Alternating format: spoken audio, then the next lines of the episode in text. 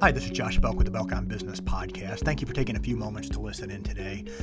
Uh, right now, kind of given what we've been dealing with here in recent days, with uh, a lot of employees uh, being being laid off and and uh, businesses needing to evaluate, or business owners need to uh, need to evaluate as far as when they open back up, who do they bring back on? And I, uh, it has been a question that we've been asked in our firm, and I think beyond that, just kind of going through periodically needing to analyze our employees uh, and it, whether or not we're downsizing. I think there are some elements that we need to look at as it relates to analyzing our employees. So whether it's we're reopening our businesses and where you need to determine, okay, who do we bring back on, or we need to downsize our business, or maybe we just need to just to clean things up. We need to sharpen the pencil and make a decision on our person on the personnel side uh, what we need to do. Now, uh, a lot of our podcast, a lot of the podcasts that I record, I, it's generally something that kind of really touches both ends, the employer and the employee side. And, and I think if you're an employee uh, listening to this, uh, there there may be some uh, elements of this that may be helpful as far as maybe in, in additional ways that you can bring value to your employer but I think it's really going to come from the end of uh, from the employer side. Uh, so those of us who are business owners, we have employees and we have decisions we have to make. Right now is a very critical time. We uh, kind of the economy was roaring, and then kind of with this whole COVID-19 coronavirus situation, the the economy in many ways, I wouldn't say it's crashed, but it's definitely come to a screeching halt and has taken some serious steps backwards. So we're analyzing our employees, and I just jotted down nine things uh, as I kind of went through, and some of the material I was reading as well in recent days uh, uh, kind of uh, sparked a little bit of thought here on, on what do we look at look at when we're analyzing our employees. I think number one, uh, we really need to, to find out, and this is true regardless if we're hiring somebody uh, new or analyzing our existing employees, are are they on board with the vision? Uh, our the vision that we have uh, for our company, the vision that we have even for our employees, really should be uh, sh- should be shared with them and communicated well with them. And uh, really, we should, and I think uh, we should uh, expect our, our our key employees. I wouldn't say necessarily our. I, I, don't, I don't. When I say bottom line employees, I don't mean to be disrespectful, but those that we we aren't expecting to generate revenue for us. Uh, but for any of those key type of employees, we really need to make sure that they understand and they're on board with the vision. Secondly, do they have a servant spirit? Uh, do they have a good attitude? I had a, a gentleman in a, in a mastermind uh, share a book with me here in recent months called Hiring for Attitude. Kind of really gets into, I think attitude is essential. And I think of, of any sort of attitude that we really should look for in our employees is that of do they have a, a servant spirit? uh, when we ask them to do something, are they are they willing to help? We have a client that needs help with something. Do they have a, a servant spirit?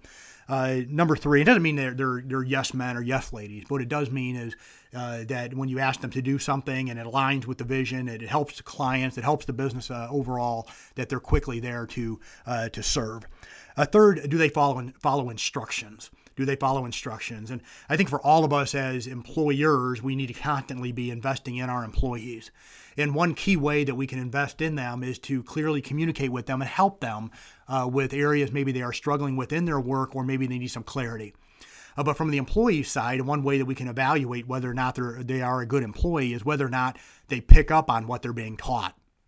Now, I think first thing we need to do is look at ourselves to make sure that uh, the way that we're communicating with them is effective for the way that they receive information. Uh, but we should we should be able to expect our employees after at least the second or third time to be able to pick up on the instructions and be able to follow whatever it is that we're needing them to do as far as at the task level. Number four. Um, so, do they follow instructions? Do they learn within three times of being told? I just mentioned that. Number five, can they apply knowledge across projects or clients? As a business owner, it can get very, very frustrating when we invest in our employees and and uh, we teach them how to do something or the thought process on how to do something, and, uh, then they come back, well, um, okay, so how do I do this again? And and they're not able to take the information that they that they've learned and apply it to a different client, to a different project. And uh, so a, a, good employee will be one that can take the information that they've learned, the things that you have taught them, and be able to apply it uh, in other projects and with other clients. So uh, sometimes, uh, if um, uh, sometimes maybe they just need to hear uh, whatever it is that they're being taught from another voice. And I think it's important many times to get our employees in front of other people because sometimes uh, they can uh, maybe get a little bit of a deaf ear to our content instruction. So maybe sometimes kind of bringing in a different voice to try to help them, whether it's a, a, class online, maybe it's an outside consultant that comes in and provides a new voice for them to be able to learn what they need to learn. Number six, are they actively learning? Uh, so an employee that uh, that's coming maybe with with ideas, something they've read, uh, something they've learned someplace else, uh, and is able to uh, help share in bringing ideas, I think is, is essential. Is if you have that type of employee, you have a good employee. And I, I don't think it's too much to ask as an employer to expect our employees to constantly be learning uh, to be reading a book, to uh, to being able to find other ways to become more effective in the workplace. Because bottom line, things are going to be more competitive. They are now. As the economy opens back up, it's going to be a competitive environment. And and for those employees and those individuals looking for work who are working on themselves, who just haven't been sitting around and just watching Netflix and and uh, and, and, eating this entire time, but have taken this time to try to really uh, kind of sharpen the pencil in their own life to to uh, to lift their own lids, it will will be will be the type of people you want to hire going forward. Number seven, are they timely? Uh, are they on time for meetings? Do they show up for work on time? Uh, kind of the basics. Uh, and and so a, key, a, good employee is one that, that shows up on time. Uh, they uh, if they do need to call off, they're uh, or they, uh, they, you know they're they're prompt and letting you know what's going on. They communicate well with you as it relates to time off. If they're if they're struggling and they're you know have, having issues, they communicate that with you. if they're having if they're having on time, having a problem with timeliness, getting timeliness, getting getting into meetings, that type of thing. very much a sign of disrespect, not only to you as an employer, but also to uh, to the client as well. Uh, number eight, do they build and cultivate internal and external relationships? Are they good people people? Okay, are they do they work well? Do they play well with others? Do they work well uh, internally with uh, fellow team members? And they also do uh, do well as far as working with uh, clients externally as well. And then lastly, number nine here, jotted down: Are they profitable to the business?